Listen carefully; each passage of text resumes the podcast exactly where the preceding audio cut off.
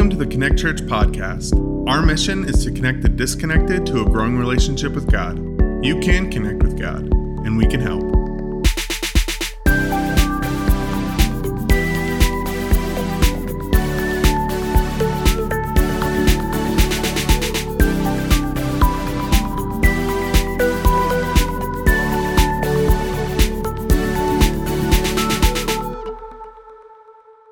Good morning, Connected. It's so good to be with you all. You know, I uh, have been excited to share this message in particular ever since I wrote it a couple weeks ago. And it became all the more timely in the last couple of days as the Supreme Court ruled what it ruled. And our country is sorting that through yet again. And as I kind of move into this message, I just kind of want to set the stage for you so you have a little bit of understanding of where I'm coming from.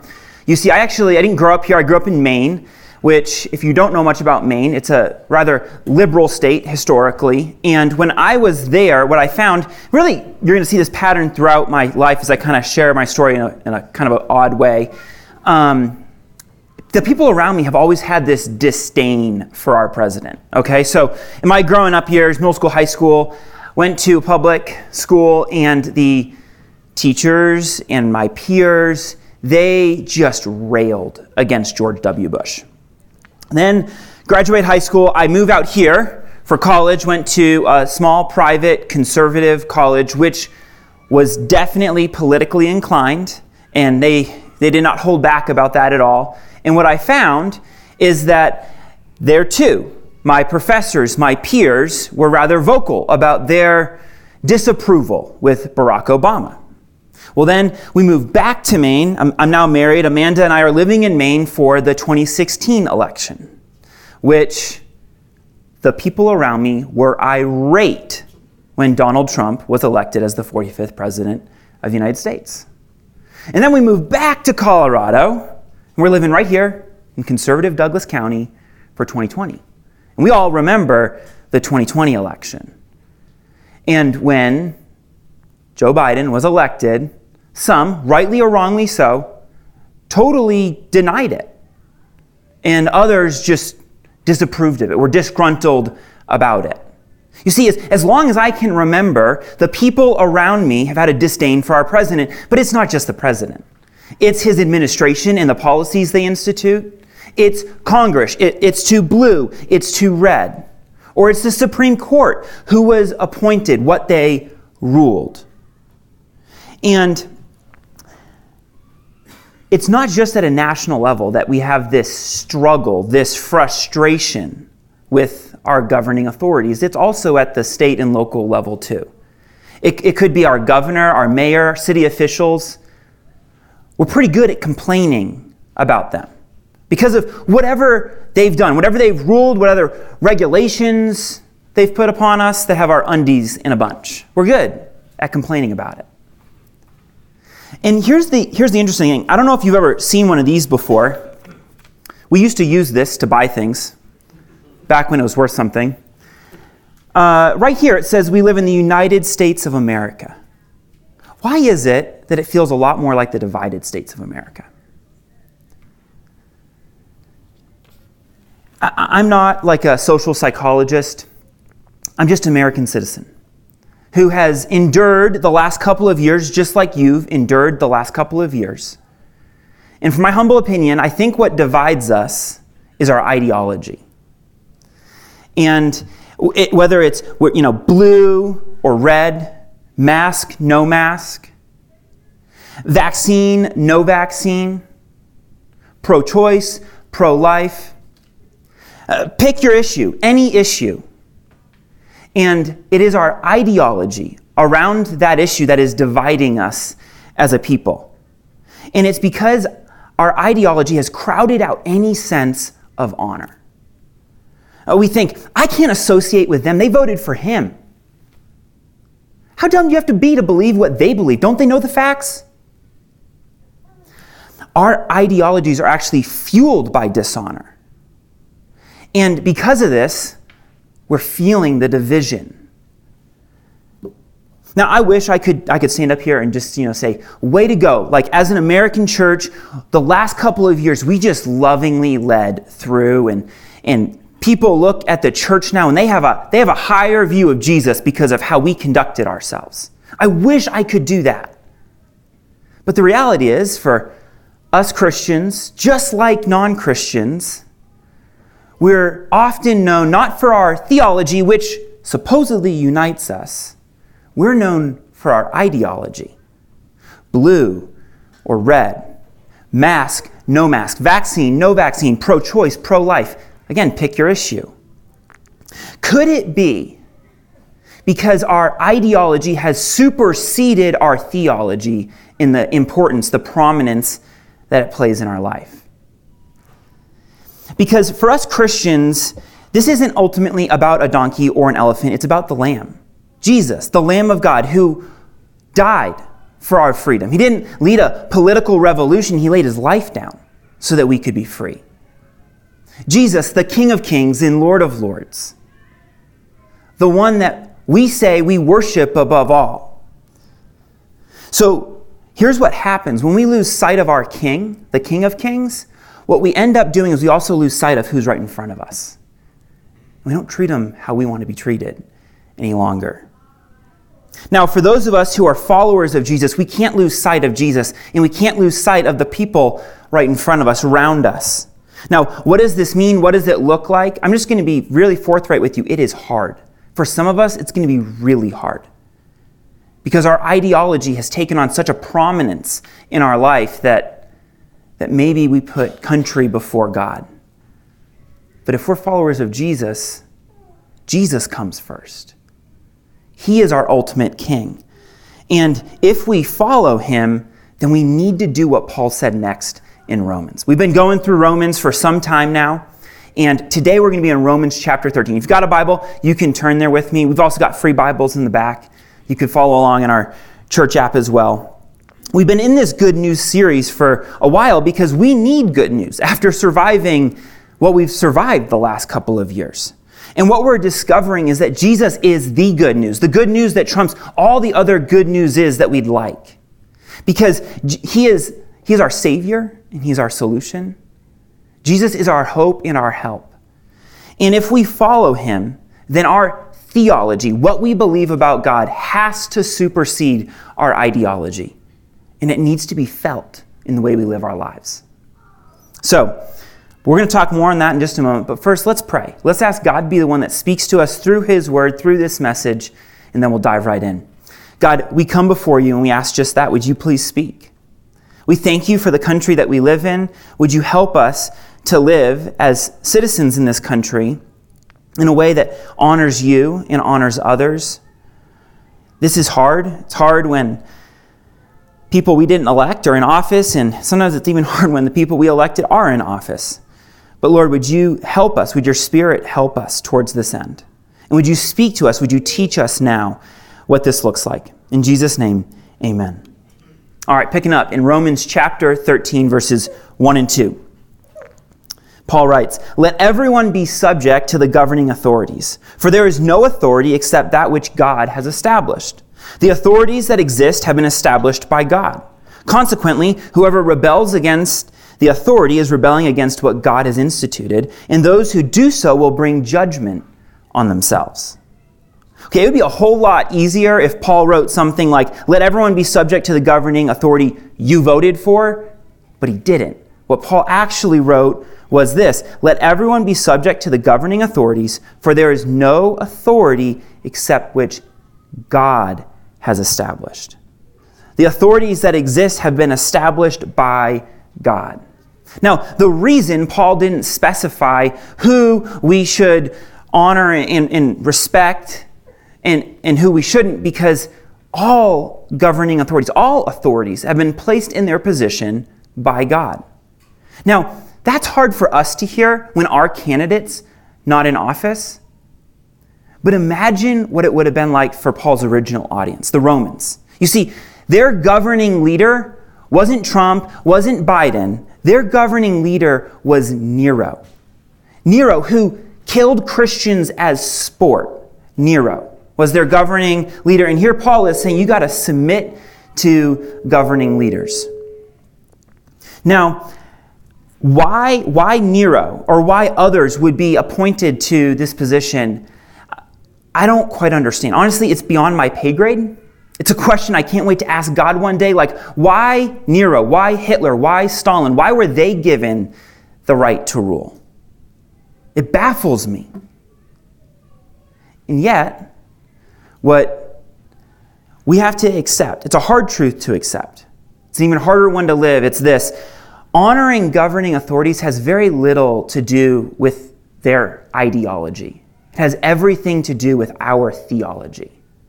You see, because we follow Jesus, because we look to his word to guide our way, we have to follow him. And that's hard sometimes. Scripture never said that following Jesus was going to be easy, but Scripture is very clear that following Jesus is worth it. And one of the ways that we do this is we actually honor God when we honor those who are in authority in our lives. Now, when establishing governing authorities, Paul explains what God's intent was. And I think that's helpful for us to understand. Listen to this, verses 3 and following. For, the, for rulers hold no terror for those who do right, but those who do wrong, uh, do you want to be free from fear of the one in authority? Then do what is right, and you will be commended. For the one in authority is God's servant for your good. But if you do wrong, be afraid, for rulers do not bear the sword for no reason. They are God's servants, agents of wrath, to bring punishment on the wrongdoer. Therefore, it is necessary to submit to the authorities, not only because of possible punishment, but also as a matter of conscience. He continues, This is also why you pay taxes. For the authorities are God's servants who give their full time to governing. Give to everyone what you owe them. If you owe them taxes, pay taxes. If revenue, then revenue. If respect, then respect. If honor, then honor. God's intent for governing authorities is that they would serve Him as they serve their citizens. Now, that's a good intent, that's a noble intent, but you and I both know that while that's a good intent, the impact of sinful men and women in leadership is far from that. Far from that.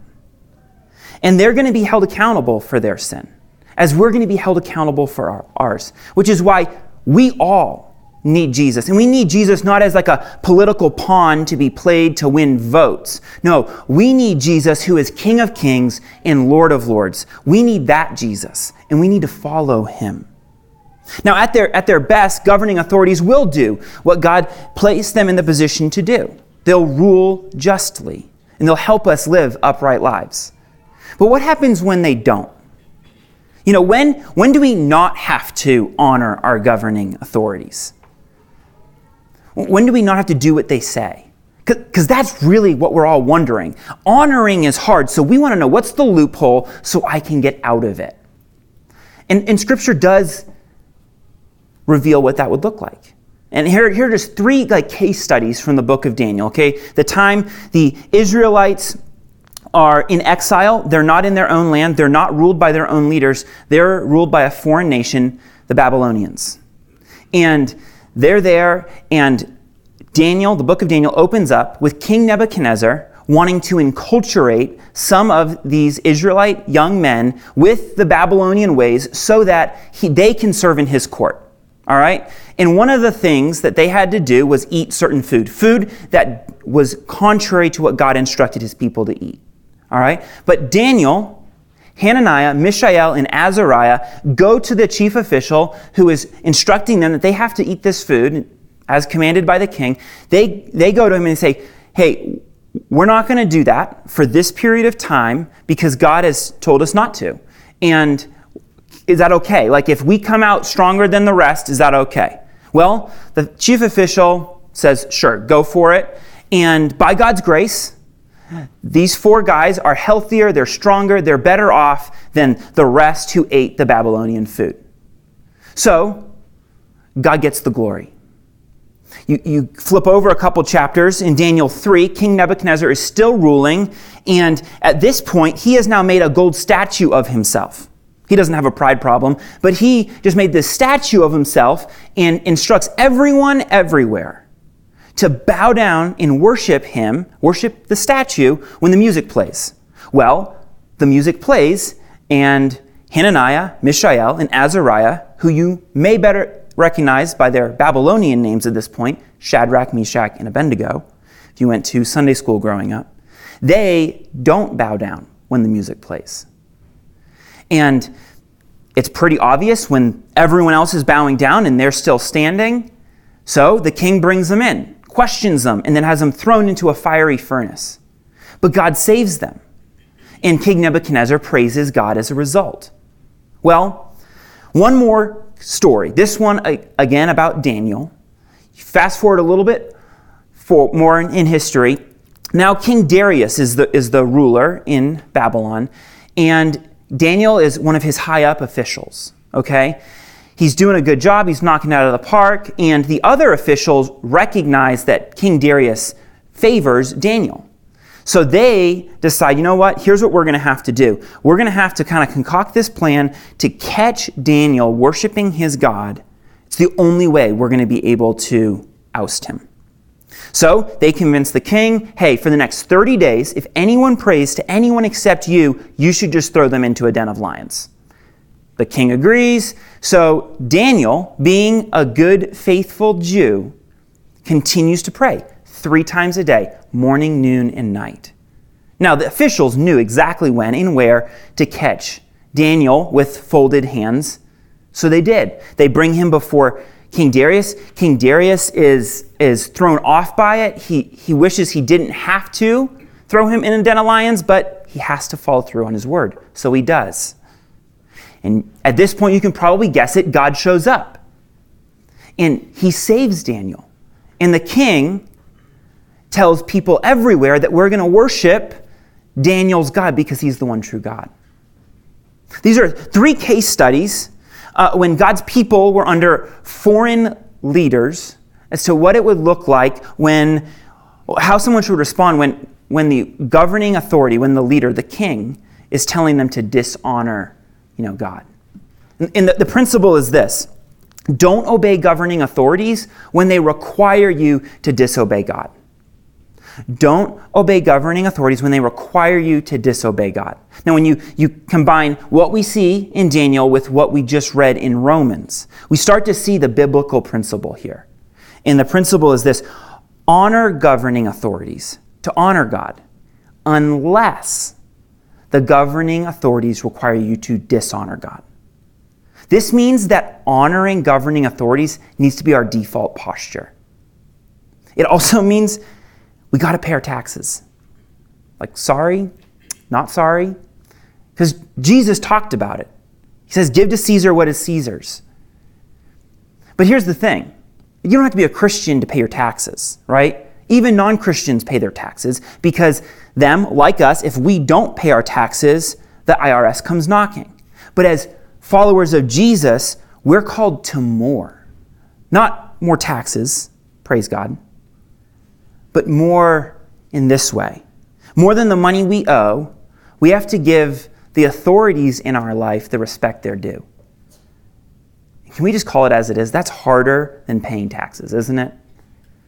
Respect is challenging because respect seeks to understand before seeking to be understood. Respect believes the best until proven wrong. Respect will even extend grace when they're wrong. Respect is hard. Again, Scripture never teaches that following Jesus is going to be easy, but it is clear that it is worth it. When it comes to Jesus, love is his primary ethic, and Paul reminds us and his original audience of this and what he says next. I mean, just listen to this. Let no debt remain outstanding, except the continuing debt to love one another. For whoever loves others has fulfilled the law. The commandments you shall not commit adultery, you shall not murder, you shall not steal, you shall not covet, and whatever other command there may be are summed up in this one command. Love your neighbor as yourself.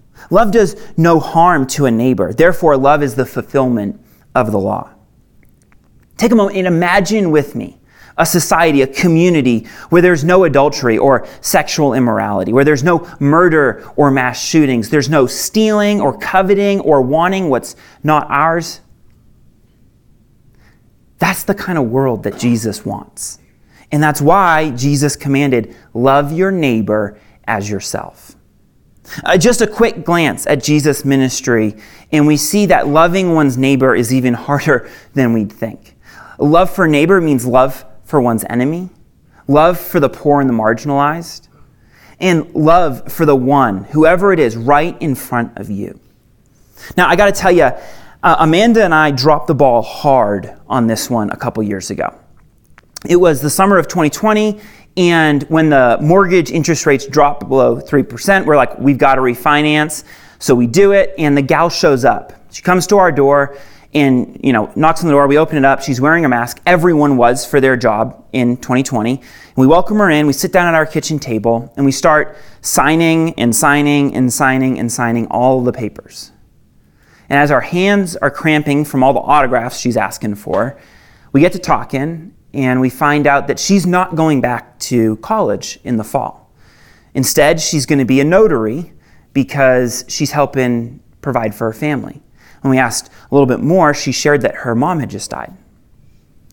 We put down our pens and we looked across our kitchen table at her and said, How did your mom die? She said she just passed of COVID. And a pit just formed in my stomach color drained from my face. I just looked down and I, it's like, wow, like that, she was not a statistic. Like this, that was someone's mom. This is her daughter, and their family is grieving right now.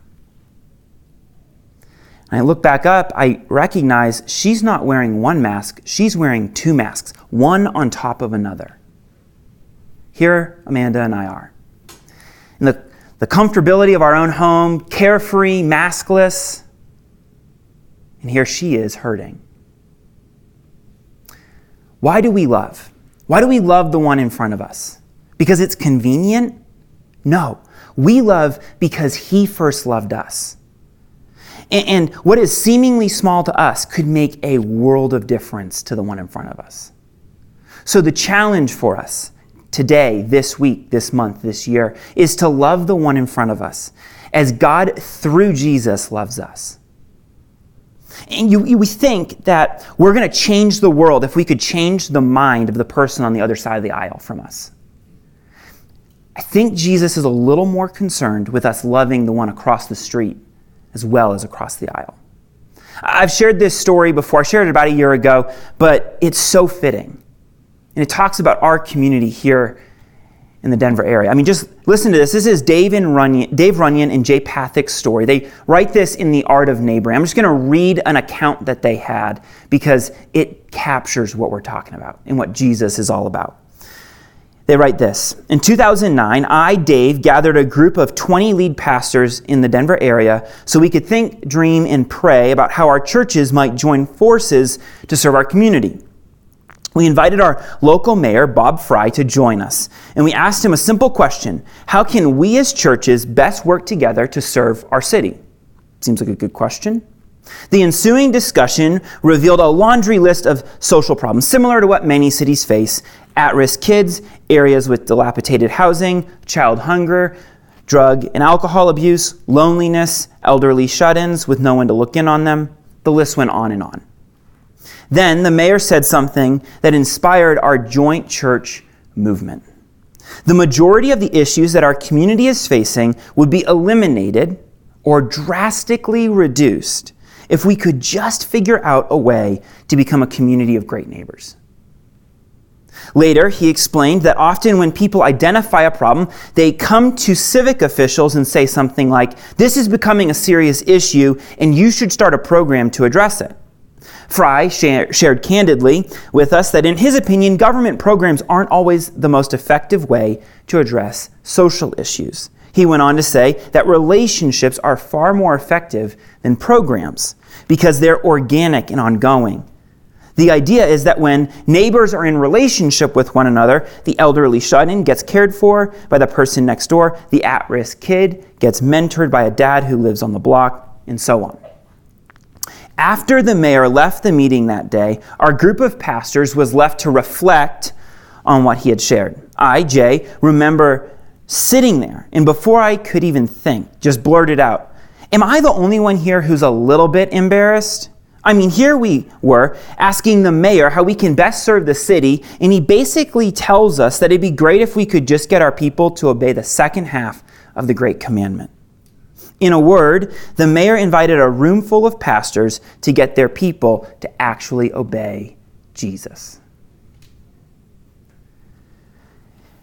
You want to be a great citizen? Be a great neighbor. And as Christians, as followers of Jesus, we should be leading the way in this. We should live our life in such a way that the person in front of us, beside us, behind us, knows that we know Jesus and experiences his love expressed through our lives. So go love the one in front of you as God through Jesus loves you. And let's start with our neighbors this week. And I say this week because there is an urgency to our life, to our love in Christ. Paul put it this way as he wraps up chapter 13 picking up in verse 11. And do this, understanding the present time. The hour has already come for you to wake up from your slumber, because our salvation is nearer now than when we first believed. The night is nearly over, the day is almost here. So let us put aside the deeds of darkness and put on the armor of light. Let us behave decently as in daytime, not in carousing and drunkenness, not in sexual immorality and debauchery, not in dissension and jealousy. Rather, Clothe yourselves with the Lord Jesus Christ. And do not think about how to gratify the desires of the flesh. As followers of Jesus, we shouldn't look like the world because we should be clothed with our Savior, clothed with Jesus Christ. When, when my neighbors look at me, they should see Christ in me. When your neighbors look at you, they should see Christ in you in a world where people are looking to pick a fight, stir the pot, drag the opposing party through the mud, we're going to be a people who stand out because we don't argue, uh, we don't comment on the post and fuel that dumpster fire. We don't dishonor those in authority because, as we just read, God placed them there. In a world that wants to peg us as blue or red. Our identity is not in our ideology, it is in our theology. And I cannot stress this enough. As followers of Jesus, our theology has to be more evident than our ideology because if we truly claim Jesus is Lord, our theology is more prominent than our ideology. Now, practically speaking, this means a couple of things. It means that uh, we need to immerse ourselves in Scripture more than in the news. It means our relationship with God needs to influence our voting. And it means that whoever is in office, our default posture needs to be honor, not dishonor. Now, while our ideology divides us, our theology unites us. And our founding fathers, they knew this. And it's even represented on the back of our money where it says, In God we trust. You see, when, when we are united around what matters most, the world is going to know Jesus too. They're going to know the true King of Kings and Lord of Lords. In fact, Jesus talked to his Father about it this way in John 17. He says, My prayer is not for them alone, talking about his disciples. I pray also for those who believe in me through their message, talking about us. That all of them may be one, Father, just as you are in me and I am in you. May they also be in us, so that the world may believe that you have sent me. In a country that's divided, a church that's united is contagious. And it starts with honor. So honor God by honoring others. Let me pray for us. God, we need your help in this. We desperately need your help in this. We don't understand why everyone is given the authority that they, they have. We've experienced good leadership, we've experienced bad leadership. And we've all probably been guilty of both as well. So we would ask that you would move in us and help us to honor those in authority in our lives our bosses, our governing leaders, pastors, and others. Would you help us to honor them?